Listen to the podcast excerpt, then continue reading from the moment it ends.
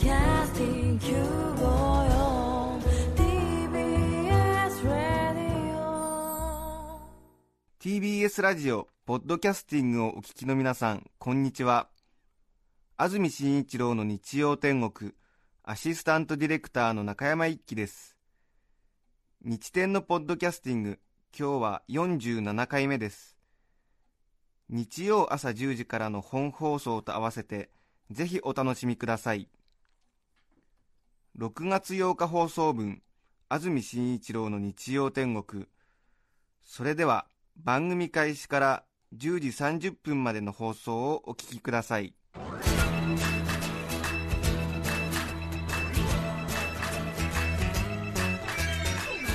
安住紳一郎の日曜天国。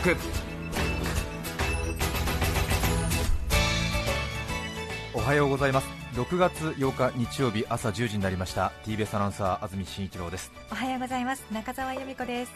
皆さんはどんな日曜日の朝をお迎えでしょうか？さてスタジオのあります東京赤坂は今にも雨が降り出しそうな泣き出しそうな空に覆われておりますけれども皆さんの街の天気はいかがでしょうか？梅雨らしいというとそういう感じになりますけれども、え雨が降っていないのでそんなに苦ではないんですけれども、うん。半袖を着てあるいは長袖の方もいると思いますけれどもちょうどいい風が吹いてるなという感じですが、ええ。この後どうやら雨になるところが多いようですね。そうですね。今日は関東各地とも朝から厚い雲に覆われ昼頃までには南部を中心に弱い雨の降るところがありそうだという天気予報になっています。午後には雨の止むところが多くなりますが各地とも雲が多く梅雨空が続く見込み。最高気温は25度くらいまで上がるところが多く湿度も高いため蒸し暑く感じられそうだという予報が出ていますがえ今赤坂は湿度が71%気温が21.4度。2.2メートルの東の風になってますけれども、ええ。ええ。ねえ。昨日土曜日はね晴れたんですけれどもね。そうでした。土曜日が8週連続で雨が続いている中昨日はようやく久しぶりに晴れたなというところだったんですがえええ日曜日は逆に今度雨になってしまったと、そうですね。いうことですね。湿度が本当に高いです。いよいよ、昨日、一昨日金曜日なんかいい天気でしたけどね。そうですよね、ええ。ええ。梅雨入りしたのになっていうくらいいいお天気だったんですけど。そうですよね、え6月2日ですから先週のちょうど今から6日前ですか。えうん。梅雨入りが発表されましたからね。いよいよ梅雨が始まるなという感じですが私の自宅の布団もどんどんどんどんと湿り気を帯びてまいりました。ええ。そうですか。はい。どんどんどんどんと湿り気を帯びると敷布団がずれる位置もなんかダイタダイナミックになるみたいで、えー、随分とこうはみ出てますけどね敷布団がね、ええ。寝汗もかく上に湿度も高いとそうですいうことねですよね。ええ。なんとなくじめっとしてますよね、ええ。ちょっとね乾燥させてあげたいなっていうところもあるんですけれどもなかなかそういう時間もなくて。えすっごい湿ってますよ。ね。ね。えうん。ちょっと大変な季節続きますけれども。日曜日雨ですか。残念ですね。まあ私たちは仕事してますからさほど残念ではありませんが、ええ。お付き合いいただきたいですね。午前中はぜひラジオに。お付き合いいただきたいと思います。はい。さて今週1週間ですけれども先週1週間ですけれども大変小さな話なんですけれども今私の頭の中はそれしか住み着いておりませんのではい。本当に小さな話で申し訳ないんですけれどもえこんな話を公共の電波を通じて話すような内容じゃないということは100も承知なんですがえなんでしょう。言い訳をすればするほど私の頭の中はその事実でいっぱいになっていくのでそのことをちょっとお話ししますがはい。6月に入りまして新入生新社会人新入社員の皆さんがそろそろ現場に合流してくる時期なんですよね。ええええ皆さんの職場などでももしかするとフレッシュマンが合流し始めたんじゃないかなと思いますけれどもはい。研修やら何やら勉強を経ましてようやく現場に新入社員たちが合流してくるわけなんですけれども私もついこの間新入社員が同じ部屋の中をうろうろしているのを見てまあ挨拶は当然するんですけれどもはい。初めてのコミュニケーションというかちょっとした事件がありましてあ 別に彼に悪気はないんですけれどもはい。アナウンス部で早朝早朝でもないですかね8時から9時ぐらいえコンピューターが2台置いてあるんですけれどもパソコンが置いてあるんですけれどもそのパソコンの席にちょうど私の真向かいに初田圭介アナウンサーが座っていましてはい。私よりも5歳年上の大先輩なんですけれども、うん。そしてこちら側には私が座っていた。はい。でパソコンの画面モニターがありますんでお互いの顔は直接向かい合って座っているにもかかわらずこう視線が合うことはない。そうですね。お互いの視覚になっている。えええそんな折初田さんに一本の電話がかかってまいります。えはい。どうやら知り合いのスポーツの番組を作っているスタッフからの電話。うんうん。どうやら多分藤山の飛び魚を多分古橋さんの VTR か何かを作ってる最中ではい。飛び魚のアクセントがうん飛び魚なのか飛び魚なのか。それをどうやらナレーションの作業をしている時にうん。ちょっと気になり始めたのではい。これはアナウンサーの初田さんに知っているから聞いてみようということでえ初田さんの元に電話がかかってきえたなるほどなるほど。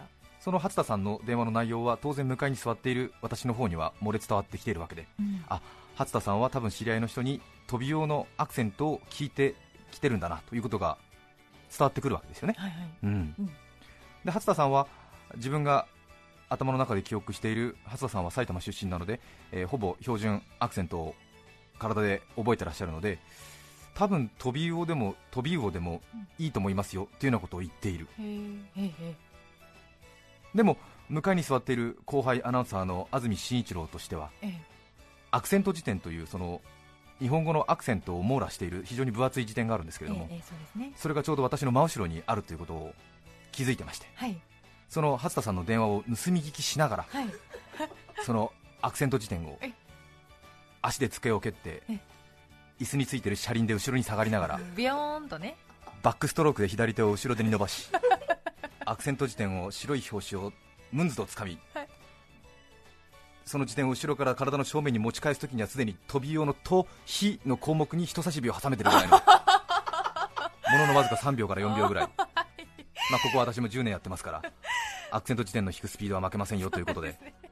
北海道出身で鉛を直しましたのでアクセント辞典は随分と苦楽を共にした仲間ですから。ものすごいスピードでこうわっと持ってきたわけですよ。でできる後輩をアピールする絶好のチャンスだというふうに思うわけですよね、ええ。で初田さんにアクセント辞典をさりげなくスッと出してはい。確認してみてくださいっていう感じで差し出すわけじゃないですか。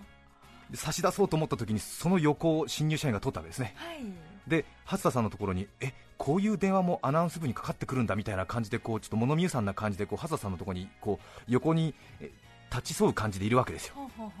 それで僕はその辞典を新入社員にパスしてはいで初田さんに見せるようにみたいな感じで目線で合図を送るわけです。あら素敵。はいええ。しかも科目にパソコン画面を見続けながらみたいな。え 目線はあくまでも。エリート係長を出してるわけですよ。そうですよね。係長でした。この春から。自分で言うのもなんですけどもその一連の流れは素晴らしく美しかったんですよ。ええ。ハサさんの電話を盗み聞きしてええ。飛び魚を飛び魚をうーんっつった時点でもうバックストローク入ってますよね。スッとこう手を伸ばしてさっつって。スッと次にこう新入社員が横を通りかかパッと渡す。もう手笛のところ開いてあります、指人差し指挟んでるわけですよ。頭皮の項目にもう挟んでるわけですよ。ええ。あとは見るだけ、うん、と新入社員があなるほどっていう感じでええ。状況を察して、ハッサさんにすっとアクセント辞典をハッサさんの方に正面になるようにこうええ。差し出すわけですね、そうです辞典を。そうですね。それとハッサさんはおなるほどなるほどという感じでこう見て。うんうん。確か飛び魚でも飛び魚でもどちらでもいいよというようなことが書いてあったと思うんですけれども、ええ。えあ今ね辞典見たけどもどっちでもいいみたいというふうに相手方に伝える。えそうですね、非常にそのプロフェッショナル同士の会話ということで、うん。非常になんかこう満足げな感じでハッサさんも電話を切る。はい、うん。私はパソコン画面をまだ見つめたままですよ。違う作業をしているんだという雰囲気を。クールですね。すると初田圭介アナウンサーはその新入社員に向かってありがとう気聞くねお前。なんていうことを声をかけるわけですよ。すると新入社員はいや違います。これはあの向かいに座っている安住アナウンサーが起点を聞かせて私に持たせたものです。って新入社員は当然言うよね。ね、ところがその新入社員はだよ。うんうん。はい。ありがとうございますって言ったっきりなんだよ。そんだけ？手柄を持ってかれたんだよどういう研修を受けてきたのかな彼は。と俺は思ったわけよ。まあ、本当に小さな話でくだらないと思うんですけれどもね。それ結構気になりますよね。私もハッサさんに褒められたいわけですよ。そうですよね。なんで彼はありがとうございますって言ったっきりなんだろうと思ってですよ。そうですよね。ハッサさんの方からちょっとパソコンの画面で四角になってますから私のこの一連の美しい動きが見えてないわけなんですけど、見えないのか。ええ。ーそうですよね言ってくんなきゃ。え彼はなぜいやこれは安住さんがやってくれさいましたってどうして言わないんだ どんな研修を受けてきたんだダメですね。ううんんなんかそれをね言うのもはばかられるし指摘するのもね、かといってこう喉に刺さった小骨のようにいつまでも気になることですよね。そうですよね、うん。彼とは少なくとも3年は仲良くできないな っちゃいました。うん。何なんでしょうか。そうですね。向上心あふれてるのかしらね。うん。わからないですけれども、そうですね。うん。まあ、本当にねちょっとねうん。1分ほどの出来事なんですけれども、ええなんかちょっとうん、うん。納得がいかない係長なのでした。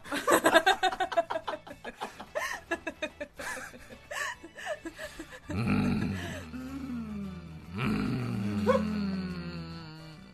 彼は多分きっと、初田さんから多分私の動きが見えてると思ったのかもしれませんよね。そうですよね。うん。そうね。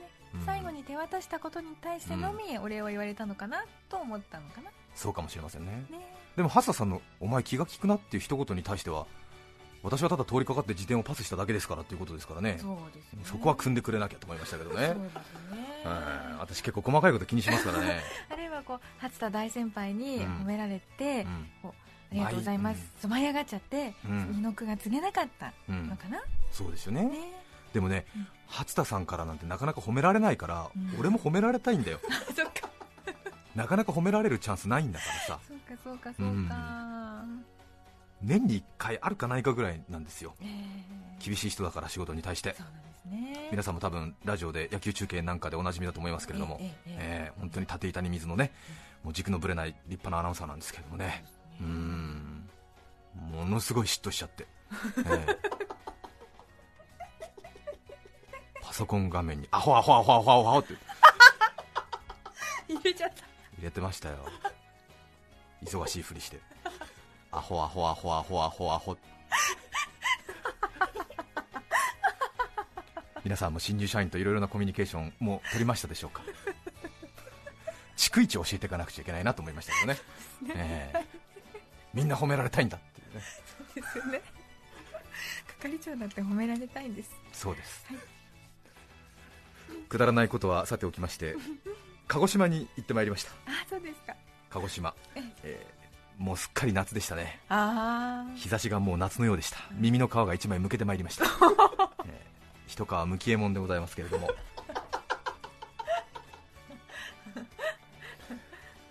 鹿児島には行かれたこと皆さんありますでしょうかね。鹿児島県九州の一番下なんですけどね。ねちょうどじゃんけんのチョキを下に向けたような形になってますね。皆さん頭に地図を思い浮かべていただきたいんですけれども、ええこの時点で地図を思い浮かべるのが嫌だっていう方も中にはいらっしゃると思うんですけれどもね。えーこれから私が詳しい話をしますから、ぜひ頭の中に地図を思い浮かべていただきたいんですけれども。はい。向かって左側の半島が薩摩半島向かって右側の半島が大隅半島。はそして真ん中が錦江湾そして真ん中に桜島あそうですね。浮いてるんですけれどもね、はい。えーでも桜島は大正3年の噴火で右側の大隅半島とは陸続きになったんですよ。うん。それで左側の半島の鹿児島市から右側の半島の下の方の鹿屋市とか垂水市に行くときは上をぐるって回るよりも鹿児島市から桜島フェリーに乗ってうんまず桜島に渡ってそこから桜島の外周道路を通って垂水鹿屋に行く方が近いんですよね。ですねで私も鹿児島に行ってこう鹿児島県のいろいろなところに行くときはええ。鹿児島市から桜島フェリーに乗ってそれから垂水とかに行く機会が多くて今回でもう4回目ぐらいになると思うんですけども最初は桜島を見たときにはうん。興奮しちゃってなんかわ桜島だ桜島だわ煙が出てるとか言ってたんですけどもね4回目になるともうさほど新鮮でもないのでいろいろ細かいというかもうほとんど普通の人が目にしないようなところばっかり目に行くようになりましてはい。今回ちょっと面白いものを見つけてきたんですけどもええ。フェリーの中に貼られているポスターだったんですけど桜島の年に一度のお祭りを告知するポスターでもうすでに期日は過ぎてたので、はい。まあ、ちょっと貼られたまま忘れ去られているポスターという体裁なんですけれども、はい。桜島というと名物というと何か思い当たりますか、桜島は灰が降る。うん、はい。名物ですか？その桜島に年に一度行われるお祭りのタイトルになっている名産物。大根。そうですよね大根ですよね。お祭りがあるんですか？お祭りがねあるんですよ。えそれでええ。桜島大根って名産ですよね。ー、えええ。皆さんも多分ご存知だと思うんですがとなると桜島大根祭りもしくは桜島大根祭りだとわかるじゃないですか。えええでもそのお祭りのタイトルが桜島大根祭りではない、うんうんうん。これがちょっと私非常にびっくりさせられた点なんですけれども、はい。えー何だと思いますか？難しいですよね、そうですね。なんだろうね。うん。ええ。意外な感じですか？桜島大根祭りは全部入ってるんですよ、ほうほうほう。えー大根の前に何か入るんですね。うーん。よくいろいろあるじゃないですかお祭りで。ええ。名産物のなんかこうフェスティバルみたいなので、桜島なんとか大根祭りになってるんですよ、そうですか。うん、おいどん大根祭り。ああなるほどね。うん。うんわかるわかる。わかる感じがしますけども。もっと衝撃的なタイトル。目を疑いましたよ。そうですか。お祭りのポスターですよ、え。へー。えラジオ聴きの皆さんはお分かりでしょうか？もしくはこのクイズにすら参加してないのでしょうか、その可能性ありますね。うん、じらしますね。桜島はい。ぶり大根祭りって冗談かと思いましたよ、へえ、うん、ブリって魚のブリ？そうあのおかずの料理のぶり大根。桜島大根祭りだったら分かるんだけども、うんうん。第28回桜島ぶり大根祭りってある。なあブリ大根にしちゃうんだ。目を疑いましたね。へえぶり大根って料理の名前じゃないか。ねえじゃあ大根おろし祭りでももしかしたらいいかもしれないのかそうなですよね。ええ。料理の名前が入ってるんですよ。は千葉ピーナッツ祭りじゃないんですよ。うん千葉柿ピー祭りみたいな。そうですよ。味そうですよね。噌ピーとか、妻恋キャベツ祭りとかじゃなくて妻恋キャベツと味噌炒め祭りみたいな ことになってるわけでしょ、そうですよ。うん。すごい限定的。すごい限定的ですよね。えでもえうん桜島大根祭りって言われるよりも桜島ぶり大根祭りって言われた方がうん。行ってみたい 気になるよね。なりますね。え？うん。大根の祭りだったらなんかねちょっと東京農大とかでもやってそうな感じがあるじゃない？練馬とかでもやってそうな感じがあるけれども、ぶり大根のお祭り？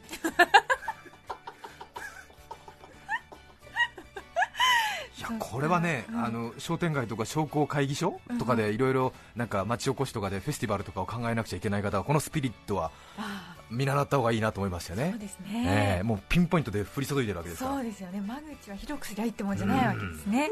うん。うんうんそうアバウトの名前とかつけてる場合じゃないですないんねですね。ええ。うん。女だらけの水泳大会みたいなことですよ、え え。もうニーズをきっちり意識した感じで、ね。ええ。はい。男は出ないよっていう、ええでも冷静にドライバーのそのワゴンバスの運転手さんに話を聞くと、はい。錦江湾というのがブリの養殖日本一で、ええちょうど目の前に広がる海が養殖の生けすが広がってましてそこでブリが大変取れるので、まあ、一石二鳥というか、まあ、理にかなったお祭りということなんですけれどもね、へー。ブリ大根を振る舞ってるらしいですよ、へええ。普通の大根に比べますと煮込むと柔らかくなりお豆腐のような柔らかさに桜島大根は図体のでかさとは裏腹にええ。繊細なところがあるそうで。え逆に甘さがちょっと際立っているのでうん。大根おろしにすると賛否両論だというふうに言ってましたけどね。ちょっと辛みの好きな人はうん。やはり普通の大根の方がで甘い大根おろしお子様向けの大根おろしの時は桜島大根使い分けてるようですけどね、ええ。へ今はもうブランドになってしまって、まあ、季節は12月1月だそうですけれどもえ今はほとんどなかったんですけれども、ええ。なんかひなびた標本みたいのがこうお土産屋さんの前に連なっておりましたけれども、えー4000円ぐらいするらしいですよ、そんなにするんですね、えー結構高級品でしたね、そうなんですね、え大きいですよね。大きいですね、桜島大根、私もちょっとじじっくり見たの初めてだったんですけども、うん。桜島大根で作った切り干し大根っていうのはもうなんか金物屋さんに売ってるロープみたいな感じですっごい太かったですよ、そうなんですえか、ーあと桜島大根の千枚漬け、へえインド料理のナンみたいな大きさ。で、輪切りが。え。ねでっかい。ー輪切りが大きいですからね、えー。直径によ20センチ。いやもうドッジボールぐらいありますよ、あそうですか、うん。バレーボールよりも大きいぐらいですよ、すごいな千枚漬けとは名ばかりで1枚ずつ売ってましたけどね、あまりにも大きいんで、そうですよね。うん、そうなんだ。1枚ずつ売ってんだ。そうでしたね、おー。えーそれからそのワゴンバスのドライバーさんのお話によりますと、まあ、はい不謹慎な話ですけどという前置きをしてましたけれども、これも私はあまり放送では言うべきじゃないんじゃないかなと思ったんですけれども、ちょっと衝撃だったのでお伝えしますけれども、はい。その桜島ぶり大根祭りよりも10年に一度人を集める出来事があるらしい、ほううん、これは最近では56年前にあったらしいんですけれども、はい。台風が鹿児島を直撃いたしまして日本一のブリの養殖の生けすがメタメタにやられてしまう時が20年に一度ぐらいあるらしいんですよ。へー。56年前にあったらしいんですけど。へ100万匹のブリを養殖しているそうです。その100万匹が狭い金港湾に一気に逃げ出すわけです。ああそうか。近隣宮崎熊本から応援の漁船がやってきまして100万匹のうちの20万匹ぐらいは回収するそうです。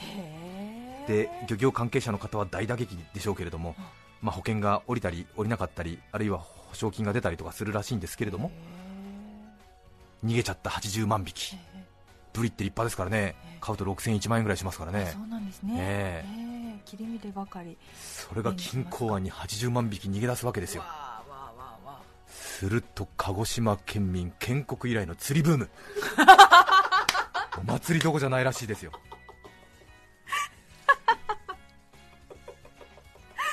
今だ。って80万匹がいけすで飼ってたもんですからね。こう回遊してしまう癖がありますから。金港湾の中をまさに入れ食い状態。鹿児島市民60万人が全員釣ったとしてもまだ20万匹余るという。ボコボコ釣れるらしい。不謹慎な話ですよって言ってましたよ。ね。え。まさにブリと共に歩んでいる鹿児島県という感じがありました。へーね。そうですかそうですか。ね。いろいろ街に行くと面白い話がありますね。本当ですね。桜島ちょっと火山灰が降ってましたけれどもはい。私は火山の街はあまり知らないのでいろいろ衝撃的なことがたくさんあるんですけどもちょっと話が長くなってますけれどもね。街角にはこう灰によるスリップ注意とかね。あと灰は後灰袋に入れて集積所へとかいう看板が普通にあるんですよね。私も何回か行ってようやくそういうものに目が留まるようになりましたけれども、えー降る灰の袋で後灰袋っていうのが配られるらしくてそれに灰を入れなくちゃいけない。うん。で灰ってなんとなくこうパサパサしてるイメージなんですけどね。雨を含むと結構ドロドロでかなりその粘度のある泥になるらしくてですうね結構そうなってしまうと大変であ。灰だるまっていうのがなんか雪だるまのごとく作れるらしいんですよ。あそうですか。それでこう屋根とか車につくとうん。こう駅のホームに落ちたガムみたくなってしまうのであ要するに自動販売機とかええ。車庫の屋根はもちろんですけど全部もう要するについちゃ困るものにはこう屋根がしてあるわけですよね、えーそれでちょっと車窓車の窓を見てると、うん。お墓にも立派な瓦屋根が一つ一つついたりするんですよ。それでそのワゴンバスの運転手さんにはいお墓も墓石に灰が積もってしまうのでご先祖様に灰が積もるのは良くないので、お墓にも屋根がちゃんとできてるんですねって言ったらうん運転手さんのリアクションがものすごく悪い。うん。うーんそんなこともあるのかな。え？っと思って私はもうてっきり自分では大発見したと思って、うんこう意気揚々と話しかけたんですけども、どうもリアクションが悪くて、はい。あこの人は多分他人の発見を褒めないんだなと思って。結構ね。ちょっと器がミドルなんだなとか思っていたんですけれどもそれが、えーと桜島抜けて車が進んでいくと分かったんですけども桜島の灰が飛んでこないような垂水とか鹿屋の方に行ってもお墓に全部屋根がついてるんですよ、全部というと大げさですけども、うん。ちょっと関東では見られないですよね、なかなかえね、全部ついてるんです、屋根が、うん。お地蔵さんのや小屋みたいに、みたいに。そうですか。それでよくよく話を聞いてみたら、鹿児島県ってのは日本で一番お墓を大事にする県、ということでお墓には屋根ついて当たり前ぐらいの認識なんですって、さらにうん。どこの墓地も要するに彼岸でもないのに、お供えのお花がすんごい刺さってんの、しかももりもり、あそうですか。8割方刺さってんの。よ、あ新鮮なものが。新鮮なものが、枯れてないお花が。あそうですかで鹿児島の人はうん。もう本当に週に1回ぐらいお墓参りに行くのが当然で切り花の消費量が県でナンバーワン。全国ナンバーワンで全国平均の2倍から3倍ぐらいある。そんなに。うん。へでなんかこう南国ということもあってこう赤とか青とか黄色の花が見事に刺さってるんですよ。どの墓石にも。あうん。なんかこう田園風景の中でこう普通ね墓地っていうと灰色のちょっとくすんだイメージですけどもね。むしろなんかこう田園風景の中で一番こう精彩を放っているのがうん。墓地っていうぐらいあ華やか。もう華やか。あ。いったスモールワールドみたいな感じになってる 色とりどりで。そうですもうびっくりしました。で東京戻ってきて鹿児島出身の大山さんっていう同僚がいるんですけど、うん。大山さんに鹿児島の人ってのはお墓大事にするらしいねって言ったらああそうなんですよ安住さん。結構鹿児島の人はお墓参りするんですよって言って、うんえどれぐらいの頻度で行くの？決してあの自分のね配偶者とかうん。その近い人が亡くしたってわけじゃなくても、うんうん。彼女は月に1回は行かないと落ち着かないって言ってた。あそうですか。で安住さんとかはどれぐらいなの、いや俺たちは年に1回行けばいい方だと思うよって言ったら、うん。信じられない。あそうですか。ん。ちょっと鹿児島に行った際にはええ。観光地もいいですけどそういった県民性に触れてみるのもいいんじゃないでしょうか。そうですね。驚きますよ。本当に驚きます。へええあとその墓地のお花を欠かすとそこのお嫁さんが結構近所からいじめるらしい。いじめられちゃう、うん。あーあ恥ずかしいことなんだ、うん恥ずかしいことっていう風になんか認識されてるみたいですよ。そうですか、うん。ね。え駆け足で今週の1週間お届けしました。え いろいろありました。ええ。さて今日のメッセージテーマこちらです、はい。年を取ったなぁと思う時。たくさんメッセージを事前にいただいています。朝霞市の巨匠さん男性の方からいただきました。ありがとうございます。今週のテーマ年を取ったなぁと思う時ですがこれは高校生になる上の娘がまだ小学生だった頃のことモーニング娘。のファンだったのですがそのメンバーの中でも特に辻ちゃん、かごちゃんの大のファンだったのです。ですが私いくら教えてもらっても辻ちゃん、かごちゃんの区別がつかないのです。こっちが辻ちゃんであっちがかごちゃん？というとこっちがかごちゃんであっちが辻ちゃんでしょといつも訂正されてしまいます。あまりにもいつも逆に言うものでわざと逆に言っているでしょうと言われていましたがそんなことは全くないのです。本当にわからないのです。そういえば死んだ父が昔キャンディーズのメンバーの名前を覚えられなかった時と同じように年を取るとどうでもいいことには覚えも悪くなるのかもしれません。最近テレビで目にする AKB48 に至っては48人全てが同じ顔に見え私にとってはクローン技術はここまで来たかと思えるほどです。なるほど、えー確かにね若い人の顔が同じように見えるっていうのはなんか随分年を重ねた証拠っていう風に言いますけどもね、えー確かに AKB4848 人の集まったアイドルグループですけどもね、えちょっと私も大島さんぐらいしかわからないですね。えーね。ええ。頑張って覚えなくちゃいけませんよね。そうですね、うん、ええ。今あなたはモーニング娘。のメンバーを何人言えますか？ね。えでしょ？そういう世代でしょ皆さん。今通信したんですか？えーそうだよね。小川誠さんっていたっけ？みたいな感じですよね。そうですね、えいますよねみたいな感じですよねそれすら定かじゃないんですけれども皆さんからのメッセージをお待ちしていますはい。番組にメッセージを送ってくださった方の中から抽選で5名の方に何かと便利でシュールな表紙があなたの日常を演出します。日展オリジナルノートをプレゼントいたします。今日のテーマは、年を取ったなぁと思うとき、皆さんからのメッセージをお待ちしています。それでは今日の1曲目を紹介します。世田谷区和茂さんからのリクエスト竹内まりやさん純愛ラプソディどうぞ。6月8日放送分安住紳一郎の日曜天国10時30分までをお聞きいただきました。著作権の問題がありリクエスト曲は配信することができませんので今日はこの辺で失礼します。安住紳一郎のポッドキャスト天国今月2日関東甲信地方梅雨入りが発表されました。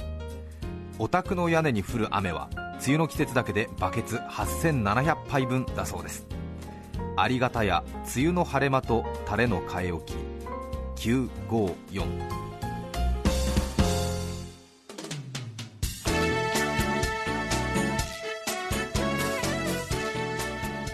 さて来週のメッセージテーマは「周りで起こった小さな奇跡」ゲストは口笛の世界チャンピオン義間匠さんをお迎えします。いわし明太子キャベツキムチ松の葉昆布をセットにしたご飯が進むセットを10名様にプレゼント。さらに TBS ラジオ共通のプレゼントブルーレイディスクレコーダーも。来週はぜひ本放送でお会いしましょう。さようなら。安住紳一郎の「ポッドキャスト天国」これはあくまで試供品皆まで語れぬポッドキャスト。ぜひ本放送を聞きなされ。TBS ラジオ954